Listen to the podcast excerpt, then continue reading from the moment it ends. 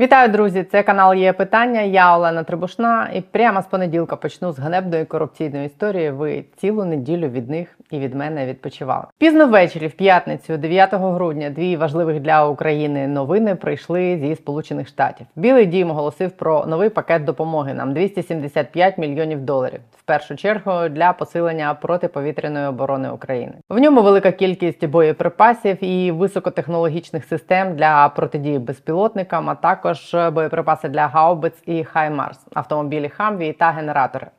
Це те, що озвучив Білий дім. Можливо, це ще не все, бо голова Офісу президента України Андрій Єрмак вчора постив в Твіттері загадкові ієрогліфи, натякаючи на те, що після розмови між Офісом президента і Вашингтоном зрушилось з місця щось. Після символічного зображення телефонного дзвінка в пості стоїть знак дорівнює і намальовані ракета, глобус і сильна рука. Спробуйте розгадати, на що натякає права рука президента України, на те, що США дали згоду і дадуть ракети для ударів по об'єктах в глибині Росії, чи на щось інше. Під цим постом Єрмака в Твіттері традиційно сто-п'ятсот коментарів, в яких Андрію Борисовичу запропонували варіанти розв'язання ребуса і загалом розповіли, що думають за політику, за його шифри і за нього самого. Народна демократія в дії. Не те, що, наприклад, в Москві сьогодні вранці, де одиночний пікет під стінами Кремля тривав хвилин двадцять, після чого під скрипні молитви, які лунали десь з башен Кремля, міліція пікет ліквідувала.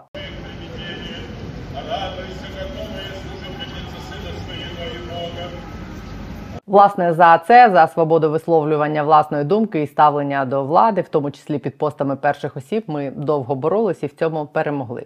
На відміну від росіян, які, зокрема, через це втрачають свою країну просто зараз. Я б запропонувала ще один варіант розшифровки посту Андрія Єрмака. Ось який. Того самого дня, дев'ятого грудня, Сполучені Штати запровадили санкції проти голови одного з найбільш впливових судів України, проти голови скандального, можна сказати, легендарного Окружного адміністративного суду Києва. Легенди про корупцію і політичну проституцію в ОАСК давно дістались Сполучених Штатів.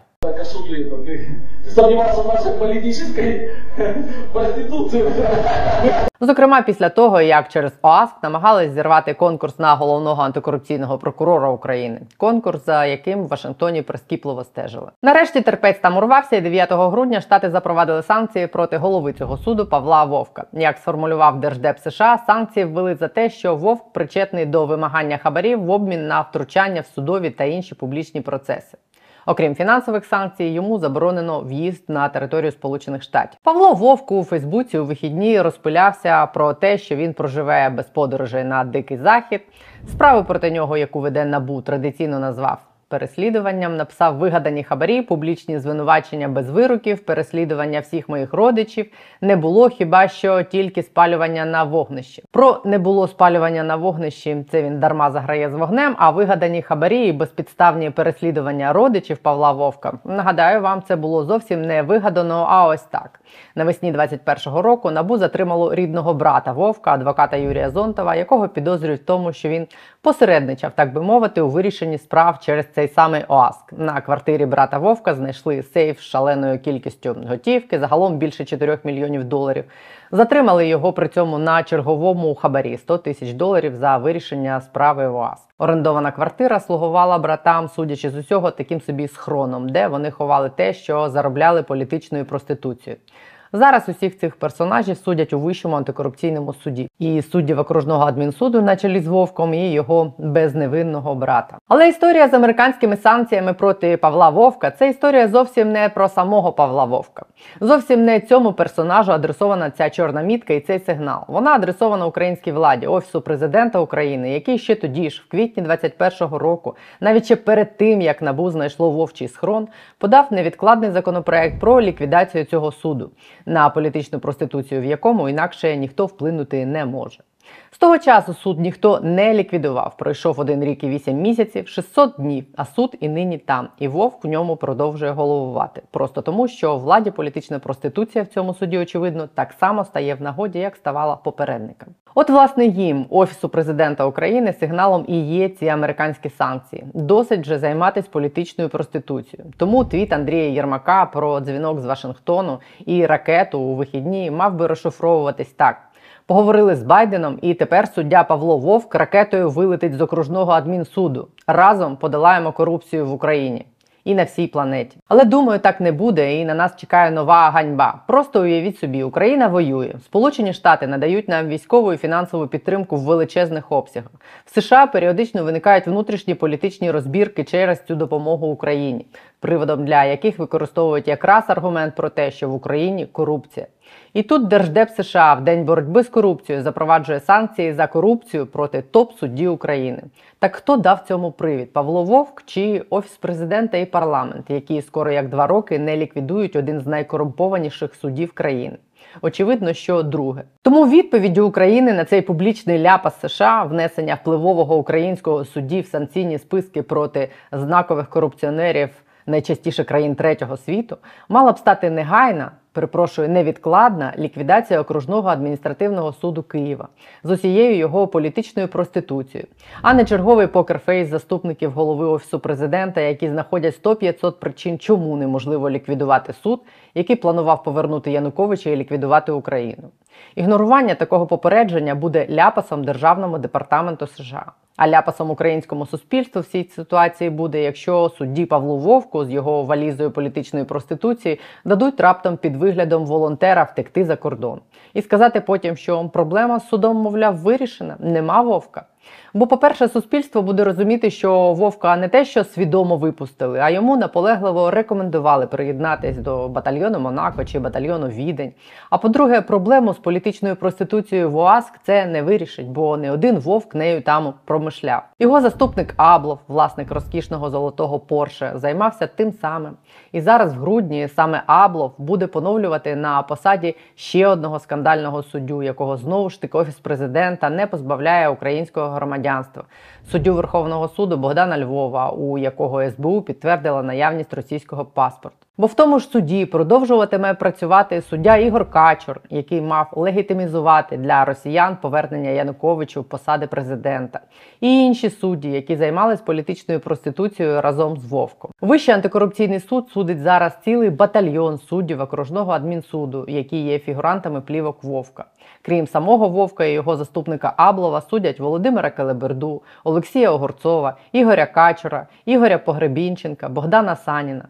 Вони всі поїдуть волонтерами в Австрію? Чи вони всі будуть продовжувати виносити рішення на користь росіян, Януковича, Офісу президента, кого завгодно, але не держави Україна? Чи може парламент, у якого залишилось єдине в цьому році засідання, таки продемонструє суб'єктність і проголосує невідкладний президентський законопроект, якщо суб'єктність не хоче продемонструвати сам Офіс президента? Чи вся українська влада колективно не суб'єктна, а залежна від суддів, які займались політичною проституцією в окружному адміністративному суді? Чи від Портнова? Чи від росіян, маріонетками в чиїх руках були судді окружного адмінсуду? Одне засідання залишилось у парламенту і Офісу президента в цьому році, щоб вийшла з цієї ганебної історії з нормальним обличчям навіть не влада, а країна. Бо це ганьба для країни, яка просить про допомогу фінансову і військову. Олена Щербан сьогодні на «Є питання». Більше про це заступниця виконавчого директора Центру протидії корупції, який був безпосередньо залучений в процес накладення санкцій на суддю Павла Вовка Сполученими Штатами.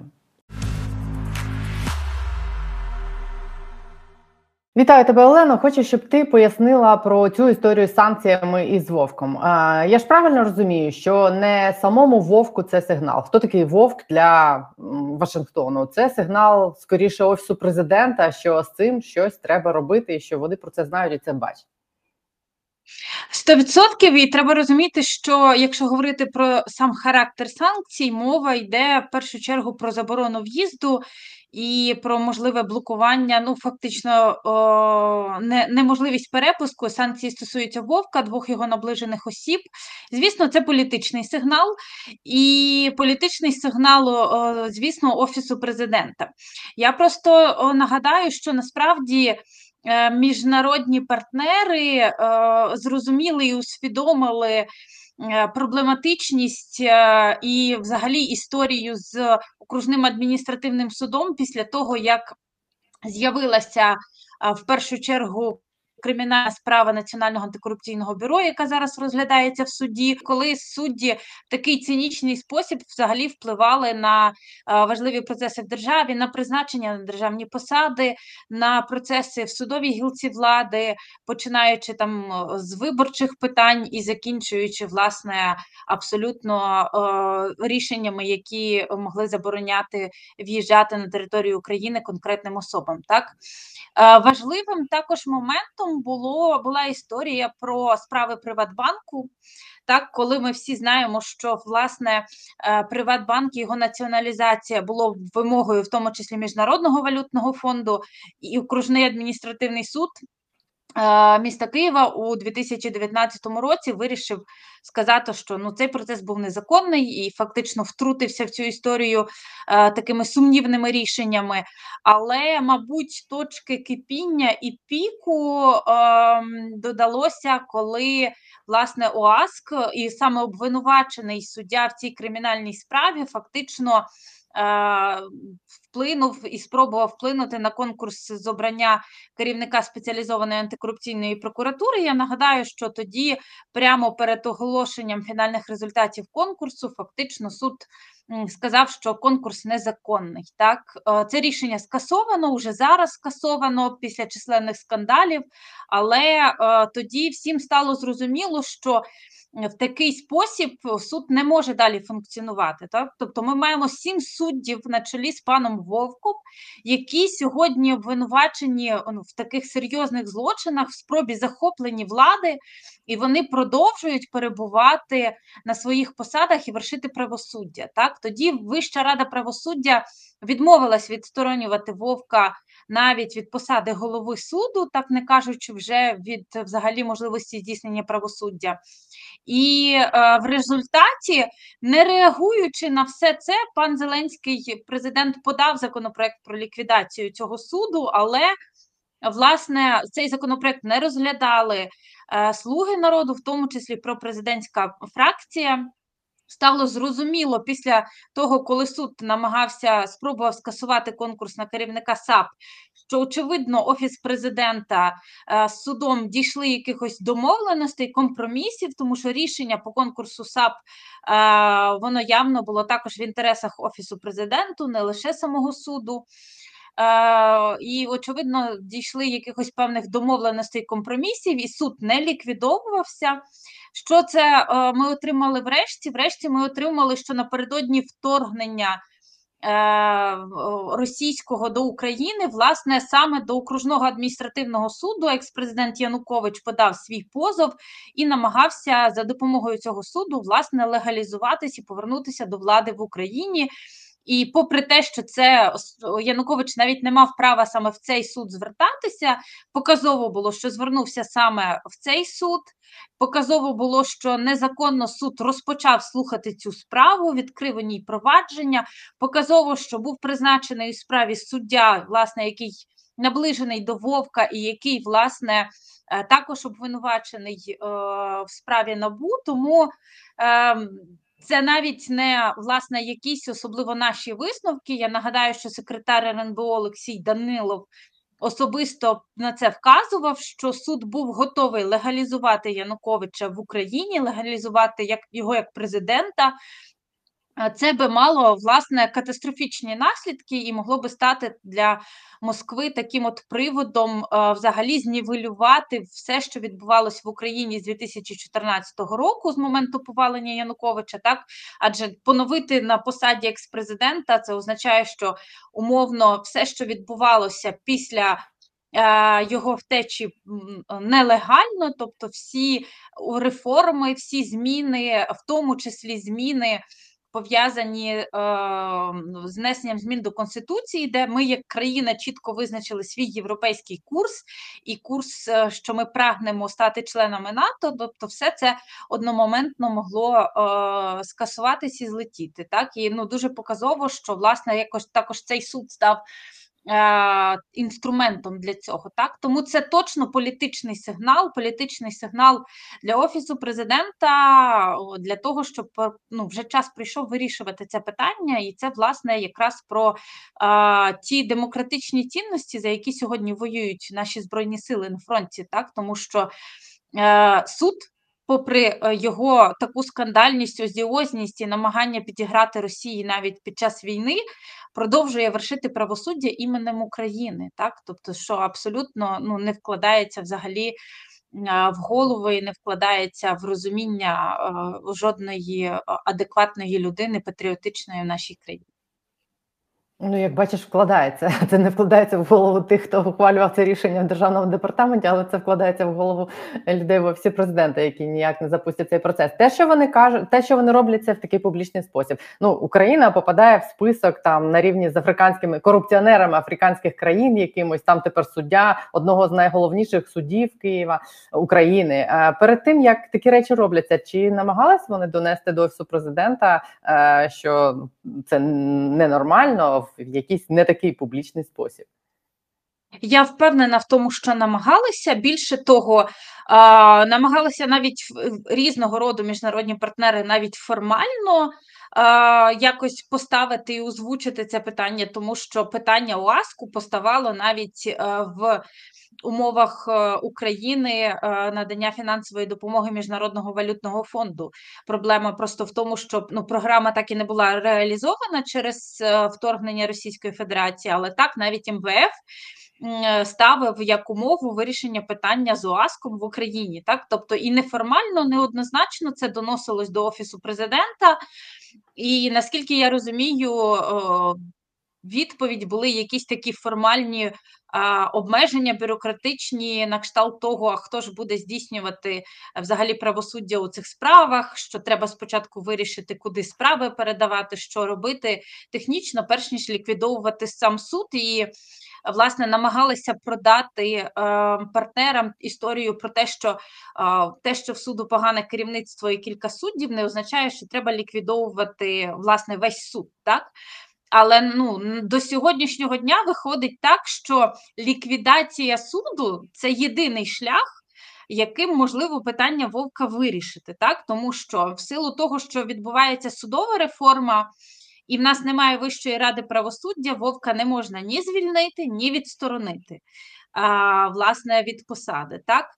Це перший момент. Другий важливий момент в тому, що е, технічно, звісно, справи можна передати там до Київського обласного суду. Звісно, це навантаження, це проблеми, але це е, історія, яка, власне, е, може вирішитись технічно, так? В чому, чому важливо, я думаю, чому це відбувається ще зараз? Це не просто подія приурочена, власне, до а, Дня боротьби з корупцією, але в ході судової реформи, а, я думаю, що і американці, і всі розуміють, що перебування Вовка головою суду і залишення його на посаді – це також такий собі сигнал взагалі для судової системи, для судової мафії, для його прихильників про те, що, а, ну, якщо домовлятися з владою, то а, ти залишаєшся в безпеці, там, попри кримінальні провадження і все решта, ти е, продовжуєш мати свій вплив. І для Вовка самого це, ну, аргумент для його союзників в судовій системі про те, що дивіться, в мене все добре. Так? Недарма він і вийшов з цим публічним постом і каже, ну, мені не проблема е, не їздити в США, я і так нібито туди не збирався.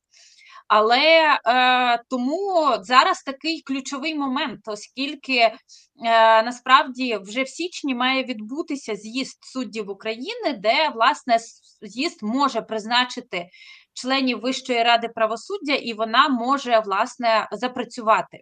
Коли е, працює, функціонує Вища рада правосуддя, тобто це встановлює свого роду порядок в судовій системі, тобто є орган, який може призначати, звільняти суддів і притягувати їх до відповідальності. Нагадаю, що без ВРП сьогодні ми не можемо навіть адекватно покарати суддів-колаборантів, які підтримували десь е, російську владу і десь е, в якісь моменти навіть сприяли вторгненню і так далі. Тому це дуже критично. І ми розуміємо, що такі кадри, як пан Вовк, теж мають вплив на цей процес і е, будуть робити все для того, щоб заблокувати з'їзд суддів, не дати йому прийняти, власне, рішення е, про запуск Вищої Ради правосуддя і взагалі завершувати і продовжувати судову реформу в Україні. Так? Тому цей хід зараз, е, до того, як відбувся з'їзд суддів, це якби е, сигнал е, і Офісу президента про те, що потрібно, е, що, власне, наші міжнародні партнери, в першу чергу американці, спостерігають за цим процесом. І, власне, за те, що Офіс повинен також а, здійснити певні кроки і дати свій сигнал судовій системі, пояснити, а, власне, про те, що так, як було раніше, вже не буде, і такі особи, як Вовк, не повинні мати вплив на цю історію. Ну, фактично, далі ця історія може мати який розвиток? От у нас залишилось одне засідання Верховної Ради до Нового року, де вони можуть ухвалити цей невідкладний законопроект, який лежить там вже, он, скоро два роки буде, як. А, і це буде вирішення, да, проблеми. Це буде відповіддю е, Державному департаменту Сполучених Штатів на оце їх публічне попередження, що Вовк не може бути суддею.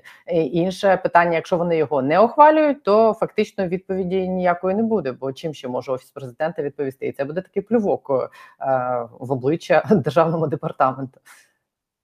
Сто відсотків. Більше того, станом там на ту інформацію, яка я маю, вже найближчі дні парламент має збиратися, і поки що в порядку денного цього законопроекту немає. Тобто, швидше за все, ми не побачимо цього рішення і цієї відповіді з боку влади. І дійсно, ну, це, це негативний сигнал. І більше того, це негативний сигнал.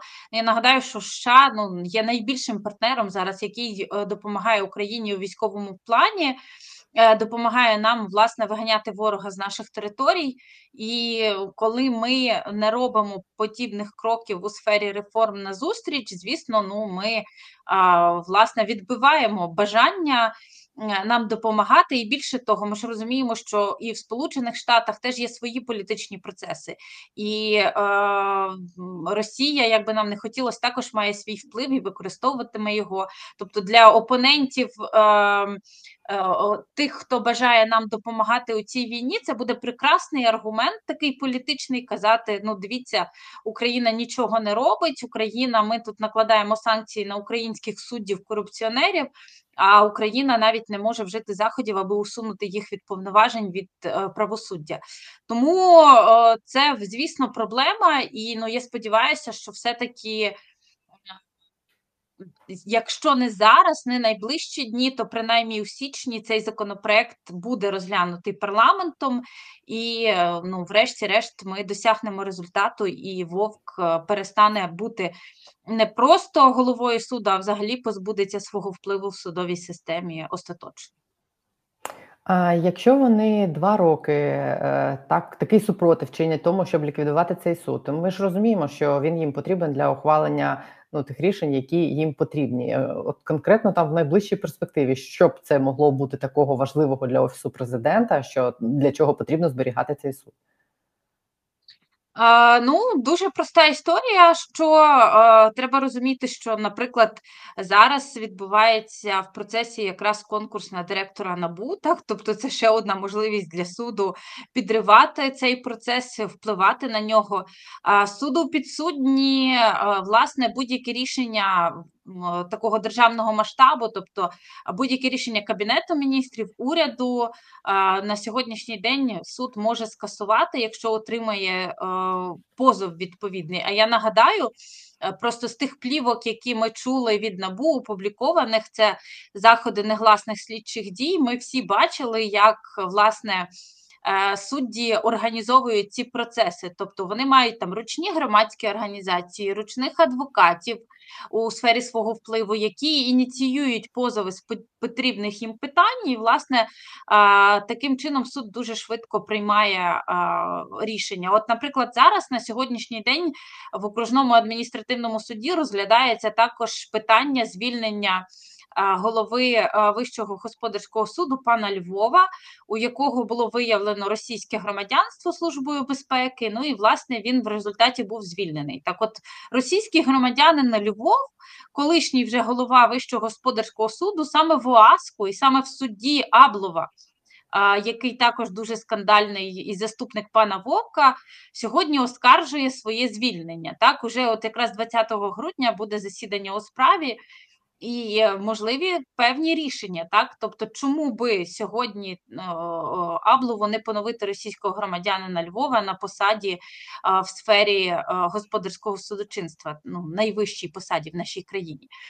Тому дуже багато може бути процесів, і в тому числі процесів, в яких зацікавлений Офіс президента, як я вже сказала, це конкурс Національне антикорупційне бюро, це якісь рішення, власне, пов'язані з тими процесами, які сьогодні в судовій владі відбуваються, з судовою реформою, тобто на все це суд так чи інакше зможе впливати, і, очевидно, ну, такий, скажімо так, інструмент дуже зручний.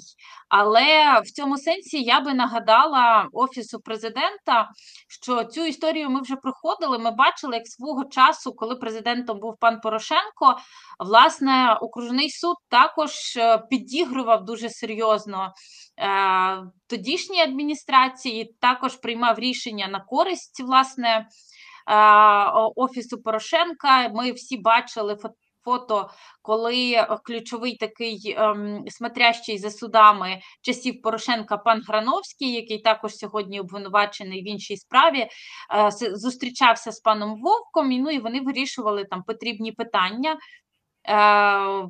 коли потрібні були рішення, власне, на користь Офісу президента. Після того, коли стало зрозуміло, що Порошенко не переможе у виборах, ну, ОАСК різко змінив свою політику, власне, і почав уже приймати рішення, пов'язані з виборчим процесом, там, забороняючи певним кандидатам участь у виборах від блоку Петра Порошенка, ну, власне, забороняючи, там, здається, були питання виїзду з країни, в'їзду до України і так далі. І те саме може статися з Офісом Зеленського. І коли закінчиться його повноваження і буде зрозуміло, що можна якось теж повпливати, власне, позагравати і поторгуватися, тобто суд точно цей не опустить цієї можливості. Тому цей урок навіть політично варто би було засвоїти. Так? Тому що, ну, зрозуміло, що мабуть, що суд, який приймає законні рішення, сьогодні ОП не потрібен. Потрібен суд, який може приймати незаконні рішення. Так, це і ключовий секрет успіху Вовка. Але завжди треба пам'ятати, що в якийсь момент ці незаконні рішення можуть а, бути, ну, власне, не в твоїх інтересах і спрацювати проти тебе ж самого. Після того, як вони, та фраза крилата «ви сумнівалися в нашій політичній проституції», це Це, це, це, це, це, власне, про те, що ти кажеш. А, а, щодо самих цих персонажів, Вовка, цього, вже ж такі санкції рівно рік тому були введені проти Портнова, Тупицького. Всі вони хорохоряться, що вони не збиралися їхати в Америку, що їм це нічого. Як це реально на них впливає, на всіх цих персонажів? От ті самі там Портнов, його син, який втекли за кордон, Тупицький, який за кордоном, це фінансово якось е, має на них вплив? Фінансово також може мати вплив, звісно, коли мова йде про необхідність здійснення якихось грошових переказів, особливо в валюті. Наприклад, якщо говорити про Вовка, так, сьогодні відомо, що санкції стосуються ще двох членів його родини. Вони поки що імена ці не оприлюднені, але ми підозрюємо, що, наприклад, мова може йти про його дочку, яка навчалася у Лондоні. Так? Принаймні до воєнного вторгнення була така інформація. Звісно, це значно ускладнить можливість там оплачувати її навчання, перебування і так далі, якщо санкції стосуються також її. Звісно, це, ну, абсолютно некомфортна історія і, очевидно, можливо, навіть доведеться міняти місце проживання, так? Але, ну, за таких обставин в цих людей залишається можливість, власне, просто виїжджати з країни, втікати, тому що ну, є кримінальні ще провадження саме по Вовку, так, яке розглядається в Вищому антикорупційному суді, і ми розуміємо, що ці справи мають дуже серйозну перспективу з огляду на те, що ми почули. Зараз в різні способи судді з'являються на ці засідання, вже почали з'являтися, але там довгий час, власне, ігнорували і блокували, влаштовують там певні такі театральні вистави, але це... Ну, це серйозна перспектива отримати врешті-решт покарання за такі злочини, тому я думаю, що ну, може бути історія про те, що єдиним виходом залишиться просто втікати, втікати до Росії, ну і тут уже буде питання, як спрацюють наші правоохоронні органи, власне, чи дозволять цим людям втекти. Я мушу собі припустити, що можуть і дозволити втекти, тому що, ну, скажімо так, в цій сфері вже, наприклад, Національне антикорупційне бюро, яке веде справу, має менше повноважень саме контролювати пересування цих осіб, але е, я підозрюю, що пан Вовк може носити в собі дуже багато секретів. Так, із секретів про свої зв'язки з Офісом президента, з конкретними посадовими особами. Дуже було багато інформації про те, що вже навіть після того, як був поданий законопроект про ліквідацію АСКу, ну, відбувались певні таємні зустрічі в Офісі президента з керівництвом Офісу президента, відбувались певні домовленості, і, звісно, ну, за таких обставин ніхто не зацікавлений в тому, щоб а, Вовк почав говорити і почав щось викривати. Тому... перспектива залишається така, що єдиним варіантом для нього буде втекти, але ну, на сьогоднішній день треба подолати виклик і усунути його від впливу на судову систему в принципі. А, ну, так виглядає, що це може закінчитися тим, що а, волонтеру Вовку дадуть втекти через кордон, і це вирішить проблеми усіх. І переслідування самого Вовка, ну, вірніше, його справу в, а, в Вищому антикорупційному суді, і проблеми Офісу президента, які, скажемо, дивіться, все, суд нормальний, нема там більше того корумпованого Вовка. Можливо, можливо, бути і такий варіант, але хотілося б, ну, щоб принаймні його обміняли хоча б на наших якихось захисників, які сьогодні в полоні в Росії. Я думаю, що Вовку в силу його, власне, впливовості і обізнаності може бути і якась цікава інформація і для росіян в тому числі. Тільки тікати він буде точно не в бік російського кордону, а в бік австрійського якогось, як завжди. Саме на жаль. Так. Ну, ладно, будемо сподіватися, що, може, парламент продемонструє якесь лідерство, якусь суб'єктність нарешті і ухвалити законопроект. Шанси примарні, але раптом. Ми дуже на це чекаємо, і, власне, сьогодні весь громадський сектор вимагає саме голосування цього законопроекту, тому що, ну, як я вже сказала, це історія про те, що а, це відкриє можливість створити і Вищу Раду правосуддя, і буде потужним сигналом для того, що, ну, так як раніше, в судовій системі вже а, працювати не буде. І це історія про те, чи є в Україні, в принципі, парламент, чи, чи щось таке, як, як було за Чечетова. Дякую тобі за пояснення. Будемо сподіватися на хороший сценарій, але розуміємо, що не виключено, що закінчиться все так, як ми з тобою розповіли. Дякую тобі, Олена Щербан, заступниця виконавчого директора Центру протидії корупції. На її питання. Дякую. Дякую, до побачення.